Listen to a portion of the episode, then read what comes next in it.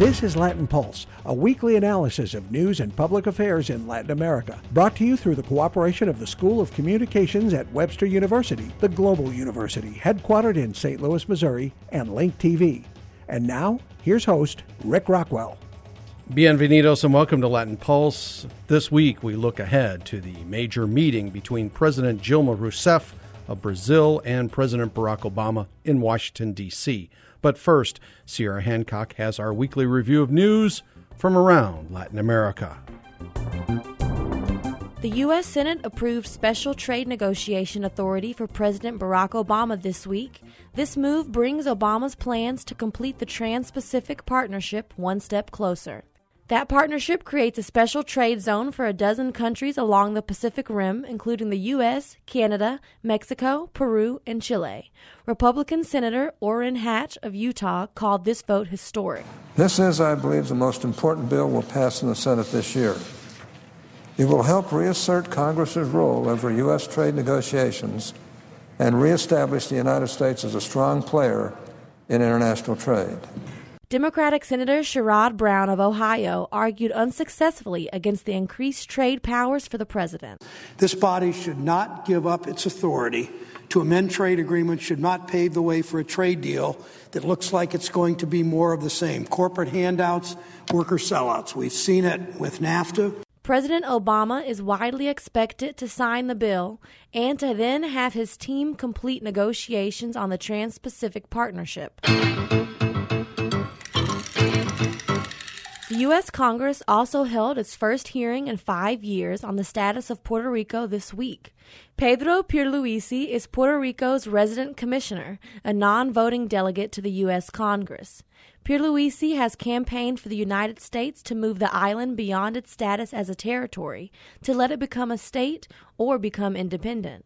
At the hearing, he claimed the island's current fiscal problems would be solved if Puerto Rico became a state. Territory status is the root cause of the crisis in Puerto Rico because Puerto Rico is treated, treated unequally under federal programs. It is deprived of critical economic support.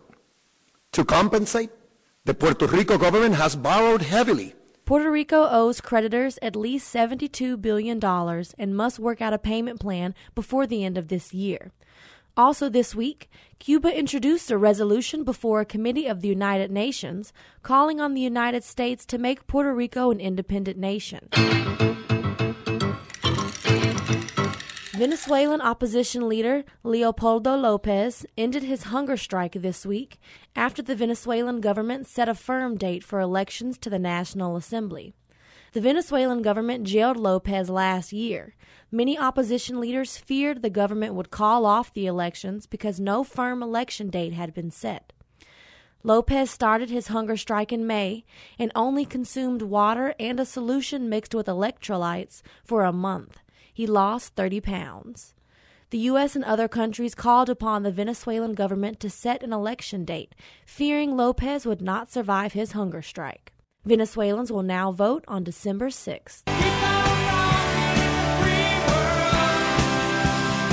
The rhetoric of the U.S. presidential race is spilling across the border into Mexico, and one Mexican artist has a response. A pinata that looks like U.S. entrepreneur Donald Trump, who was one of 13 officially declared candidates running for the Republican presidential nomination. Two weeks ago, Trump insulted Mexicans, saying that unauthorized migrants from Mexico are responsible for drug use and crime in the United States. Mexican artist Dalton Avalos Ramirez says he created the Trump pinata so Mexicans could show their anger over his insults. Avalos Ramirez isn't the only artist feuding with Trump. Rock legend Neil Young accused Trump of using his song Rockin' in the Free World as the theme song of his campaign without permission. This week, Trump took to Twitter to feud with Young. So far, though, no official Trump response about the pinata. For Latin Pulse, I'm Sierra Hancock. Thanks, Sierra. Our shout out this week goes to our listeners in Brooklyn, New York. During the past year, Brooklyn is where we have our third largest group of listeners, behind Silicon Valley in California and the D.C. suburbs of Northern Virginia. So thanks so much to our listeners in Brooklyn and in all of the spots where you can hear our program.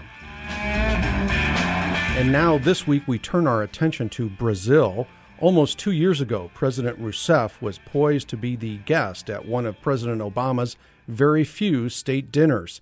And then the spying revelations of Edward Snowden came out, and along with them, news that the U.S. was tapped into Rousseff's private phone lines.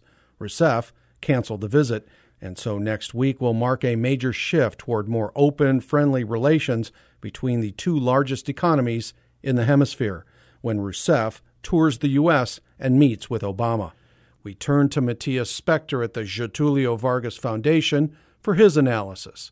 Spektor is the author of 18 Days, when Lula and Cardoso joined to conquer and gain the support of Bush. Spektor joined us via Skype from the foundation offices in Sao Paulo, Brazil. This is an important visit because it'll be the first time President Rousseff goes to the United States after the Snowden affair, when we learned from the revelations that the United States had been spying not only on the private communications of the president of Brazil, but also the government in general, and in particular, the biggest Brazilian state company, the oil company, Petrobras. Um, that scandal now, two years ago, uh, through the relationship, the diplomatic relationship between the two countries, in the freezer, really. And things have beginning to improve now for the past three or four months. And this visit really is a reset of that relationship. So, from a Brazilian perspective, this is a pretty big event. It is also the most important international trip President Rousseff has now at the beginning of her second term in office. Um, and she needs it very badly because the economy is shrinking and her approval rates are following suit. So many things to follow up on there. Uh, first, let's start with how have the Brazilians reset this relationship? Obviously, this is awkward and embarrassing for the Obama administration to be caught spying on supposedly a, a friendly government and ally. Um, how have these two countries managed to make up in the past two years? Well, basically, the Brazilians have reconciled themselves to the idea that they will not get an official apology from the Obama administration uh, and this visit, to a degree, is all about acknowledging that they understand in Brasilia that an official apology will not be made. There is an interest in the visit to try and facilitate trade, which Brazil needs and which the Obama administration thinks is useful, although not urgent in any way. But what moves the American side, I think, is the notion that as the Obama administration comes to an end, it will be very useful to have the relationship with Brazil stabilize. Brazil is the last big item on Obama's Latin American agenda after the U turn on Cuba, of course. We're moving from a frozen relationship, very little contact at the highest levels, um, to a presidential visit that will restore the atmospherics, I think, um, in a positive way. This said, I think it's important to highlight the fact that in the past two years, even if the relationship at presidential le- level uh, was pretty bad and cold, the fact is that lots of secretaries, ministers, uh, officials from both sides have been visiting the other side. There has been business going on in both directions for the past two years, quietly under the shadow. Uh, and this is explained by the fact that economic interdependence between the two countries is now so big that there is really no other way other than talk. Isn't there some concern or interest on the U.S. part that we see the president of China, President Xi, recently in Brazil? Courting Brazil on some some very big infrastructure and trade issues? Look, um, one would have to ask an American official. My sense is that there is no major fear in the Beltway that the China Brazil relationship will compete in any significant way with US Brazil relations. Um, of course, in terms of trade, the United States used to be Brazil's largest trade partner up to about five years ago, and that position has now been taken by China. But the nature of the of that trade differs very significantly. Basically, the United States sells Brazil industrialized products and it buys from Brazil industrialized and semi-factured products, whereas China sells to Brazil industrialized products. So to a degree, it does compete with America, but it buys from Brazil mostly commodities. So trade with China and the United States strengthen different economic sectors inside Brazil. The competition is not blatant or obvious. Um, and there's room enough for both. The single largest challenge, I think, from an American perspective, is the fact that Brazil remains one of the most closed economies in the world Brazil is more closed to international trade than any of the other BRICS countries, that is, China, India, Russia, and South Africa. And I think there is a sense of frustration on the part of the American private sector and public sector that Brazil is yet to open up. And I think whatever initiatives are made on the trade front have to do more with opening Brazil than with preventing Brazil from trading more with China at this juncture. The expectation would be too high that we would see that sort of opening after just one summit meeting between the two, would it not? Absolutely, you're absolutely right. Um, to a large degree, because the belief in free trade is not widespread in Brazil. In Brazil's historical experience, free trade is often seen as something that causes greater inequality among nations, not something that benefits the majority of the Brazilian population. So there are very deeply seated reservations inside Brazil. You've mentioned the economy in Brazil and you've mentioned inequality. Uh, certainly, President Rousseff has had to deal with uh, what some call the worst economy in a generation in Brazil, and people, I would guess, going out in the streets and blaming her. So um, the protest movement ramped up a bit during the spring um, to bring her attention to that. Is this the typical sort of trip that a president takes uh, to deflect away from internal concerns and show that that she can get respect on the world stage? I think there is an element of that, coupled with a decision by the presidential palace in Brazil to signal a shift in economic policy management in the second administration of Rousseff. Uh, the president is now very committed to a policy of fiscal adjustment and uh, creating an ambiance of greater friendliness to business. And I think the calculations in Brasilia are that the best place on earth, really, to signal that to the world at large is to have the president go to New York first, then to Washington, and then to California, as she will next week.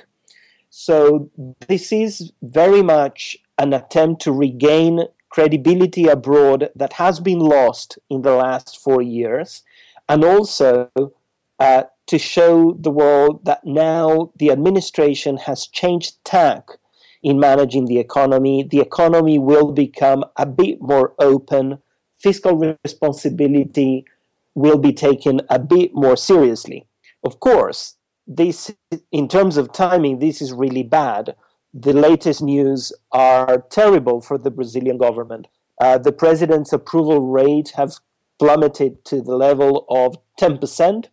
Uh, rejection rates are about 65%. This is one of the highest rejection rates in Brazil's democratic history. Um, couple that with news from the economy, we now know the economy is likely to shrink this year around 1.5% of GDP. Um, so the news are really bad, and everything suggests that things are not going to improve much more in the next 12 months or so. So, pulling off a trip that is successful is not going to be easy. She will have to respond to pointed questions in the United States as to what she plans to do exactly. But I think there's a sense in Brasilia that there is no other option than tackle these questions head on now and try and reverse the international negative commentary about Brazil's trajectory overall. Some of those negative questions might be um, why is the president on the left of the Workers' Party uh, cutting welfare benefits and also um, public pensions, which is, is what her administration has said they're going to do? Absolutely. Of course, this is a major source of anxiety for her political base, and it's been a factor that has undermined support for her uh, on the left. Um, the truth is that she is now implementing a set of policies that are opposite to what she promised last year in order to get re-elected. We have to remember that Rousseff won re-election last year with the thinnest margin that we ever had in Brazilian democratic elections. So things are very difficult for her. And I think the photo opportunity with President Obama is an attempt to try and reverse the tone of the conversation about Brazil around the globe. Thank you so much. Matias Spektor of the Getulio Vargas Foundation the author of 18 Days, among other books, joining us via Skype on Latin Pulse from Sao Paulo, Brazil. Thank you very much for joining us. Thank you ever so much. Democracy is synonymous with independence. Independence is synonymous with emancipation. Emancipation is synonymous with sovereignty. Sovereignty is synonymous with superiority. Superiority is synonymous with arrogance. Arrogance is synonymous with domination, and domination is synonymous with dictatorship. Dictatorship always finds its way. Amnesty International. Learn, indignate, act. Welcome back to Latin Pulse. Victoria Langland is the author of Speaking of Flowers Student Movements in the Making and Remembering of 1968 in Military Brazil, and she's with the University of Michigan. We asked her for her opinions about next week's major diplomatic meetings between the presidents of Brazil and the U.S. She joined us via Skype from her office in Ann Arbor, Michigan. It's critically important for President Rousseff um, in a lot of different ways. She's facing a very, very difficult political and economic situation in Brazil right now. Her approval ratings are at an all time low. I think they just came out with new poll figures the other day. She's having a very difficult time politically. Economically, the economy has been um, contracting. There's been high unemployment. It's been really difficult financially. And so, in many ways, this meeting comes at a good moment for her to try to, in some ways, um, make some economic steps, take some economic steps that she needs to take in terms of cultivating some investors, appealing to investors in the United States. If, if you if you've looked at her schedule, she's not only going to DC and to the White House, she's also having meetings with um, private investors in New York City and in Silicon Valley and San Francisco. So there's a there's sort of three parts to this to this particular trip to the United States: New York, Washington D.C., and San Francisco. And President Obama is just one of those important steps. What does she need to come away with, both in the meetings with, I would guess, investors and the business community? In California and New York, as opposed to what she needs to come away with from her meeting with President Obama? Well, I think perhaps it's easiest to talk about the investors. She's really she's got a new program that she's launched a little while ago. It's what they call the PIL, the, the Logistics Investment Program. It's this incredibly humongous campaign to build up infrastructure in Brazil, to build new highways, new railroads, new ports and airports. Um, they're intending to spend 133 billion reais over the next 25 years, and 80 billion of those in the first five years. So they're seeking a huge influx of foreign investment to help finance some of this. And when she had a, an earlier investment program, kind of a infrastructural building program in 2012, it didn't stimulate a lot of investment. So she's really looking for a lot of uh, support in these financial communities, and speaking directly to investors in New York and Silicon Valley will help with that. But then in terms of her of her meetings with President Obama, there's some ways in which there are some renewed economic ties that she might be able to come out of this with. Perhaps some narrow trade issues might be resolved, like there's been a restriction in the U.S. on um, sales of fresh beef from Brazil, one of Brazil's exports, since the incident in 2012 when there was a possibility of mad cow disease. And actually, a lot of countries stopped importing fresh beef from Brazil. Brazil has been working hard to get those restrictions lifted in a lot of places. China just lifted their restrictions last month. So she might get, that's not huge, but she might get sort of some symbolic economic arrangements. Most importantly, I think people think that it, gives her a chance to kind of rebuild Brazil's reputation in this moment of crisis as having close relationships with a strong ally um, and to shore up her own political position domestically to kind of return some of the authority of the presidency to her after she's been under such critique, and particularly by the right, right? The people who are most in favor of a strong relationship with the United States have been her strongest critics. And so having a closer relationship with the United States, or at least having the appearance of, not that it's only appearances, but being able to demonstrate and symbolically manifest that relationship, I think could be important for her domestically. You have given us a, a, lot of things to to delve into in that particular answer. So let me start with uh, the Chinese, and you mentioned the Chinese, their investment in Brazil. Uh, you also mentioned the need for Brazil to um, strike new infrastructure pacts with um, partners in the United States. The Chinese seem to be the ones that have stepped up to the plate and done more business in this regard, talking about railways and supporting the Rio Olympics next summer with, with the Brazilians. Uh, um, do the Chinese really have the inside track these days when we talk about doing business with Brazil? Um, I, I, should say, in full disclosure, I'm married to a China specialist, and he and I laugh repeatedly about um, U.S. perspectives on a lot of places, including this idea that China is this terrible threat because it's doing things like investing in places, which is exactly what you know, we want emerging uh, economies to be able to cultivate these kinds of investments, and that I don't,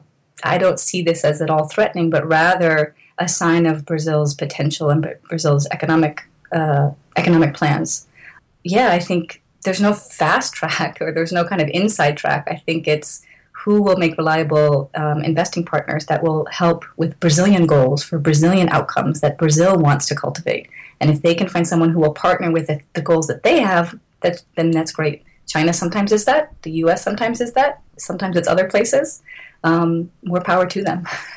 this relationship, as you mentioned, needs strengthening between the U.S. and Brazil. Uh, has been rather cold since the Brazilians discovered that the U.S. was spying on them uh, two years ago, and this was supposed to be a, a major state visit when that um, got canceled. Um, do you think that we will see a warmer relationship after this meeting, or is that too much to ask? Well, we'd like to hope that this is a step toward a warmer relationship and toward a more kind of sustained relationship.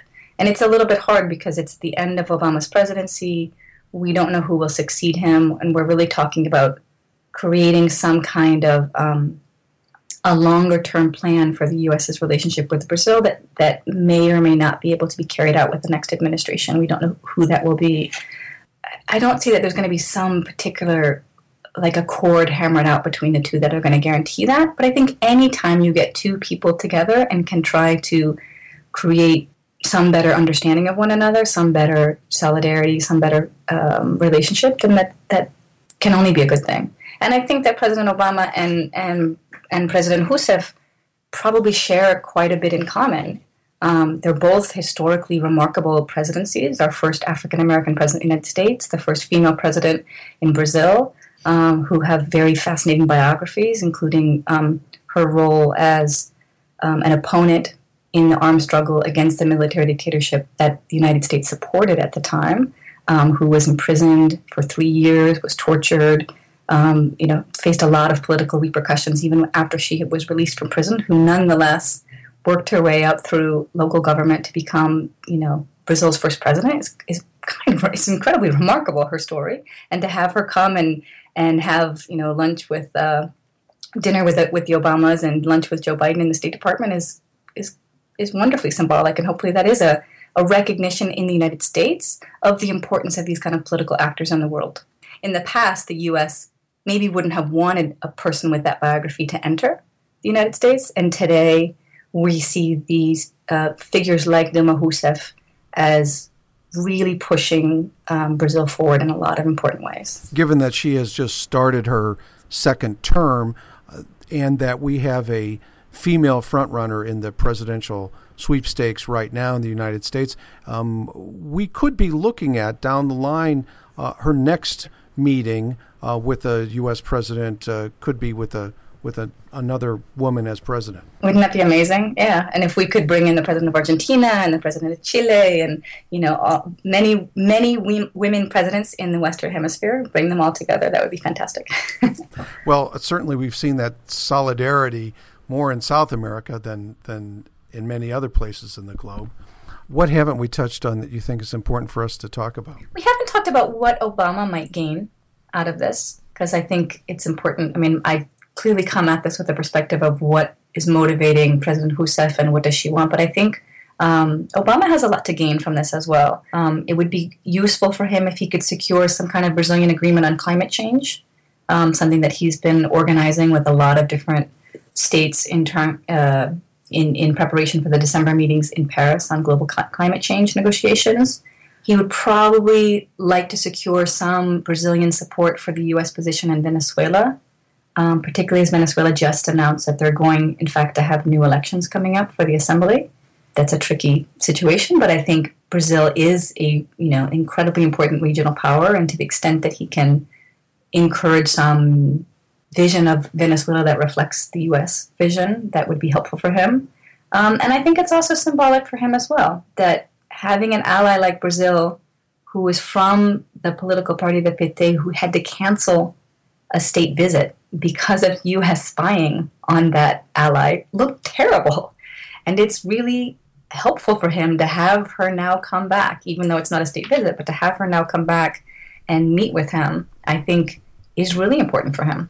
And I hope he, you know, takes full advantage of it. Doesn't this also, though, still speak to U.S. power in the region that we see Brazil's president coming back and Obama has never officially apologized to her about this. I, I, I think we feel badly that this was discovered, but uh, there has been no official apology as far as I know. No, it's true. There has not been official apology. She kind of finesses that a little bit by saying, you know, we've talked about it and he has guaranteed to me that if he wants to know something, he'll call me on the phone, which I think is very funny the way she says that. In yes, it, it certainly is a reflection of U.S. policy, U.S. sorry, of U.S. power that when she's having domestic difficulties at home, reaching out a hand to the U.S um, is helpful, but it also has to do with the nature of those opponents in Brazil. That because um, so many of her opponents are from conservative sectors who support a strong relationship with that power, that that grants it a little additional um, emphasis. Thank you so much, Victoria Langland at the University of Michigan, the author of Speaking of Flowers Student Movements and the Making and Remembering of 1968 in Military Brazil joining us via Skype from Ann Arbor, Michigan today on Latin Pulse. Thanks for being our guest. Thank you very much. It was a pleasure. Thanks for joining us for our special focus on diplomacy with Brazil. And now, a programming note Latin Pulse will be coming to you a bit early next week on Thursday, July the 2nd, to accommodate the Independence Day holiday in the United States.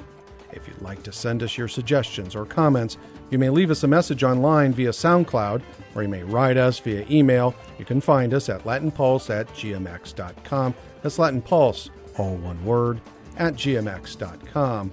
If you're looking for earlier editions of Latin Pulse, we're available in various locations on the web, including iTunes, Facebook, and Flipboard. You can also find us in the Brazilian online game, Mini Mundos. To see the Latin Pulse archives of video programs on Latin America, you can check out Link TV's website, www.linktv, all one word, .org, and then slash Latin Pulse, also all one word. That's www.linktv.org slash Latin Pulse. Thanks for joining us this week on Latin Pulse for our entire team, production assistant Sierra Hancock, and producer Jim Singer. I'm Rick Rockwell. Escucha otra vez Gracias por su tiempo. Latin Pulse is produced at the School of Communications at Webster University, the global university, headquartered in St. Louis, Missouri, with music copyright support through Webster University and Link TV. This program is copyright 2015 Las Rocas Productions.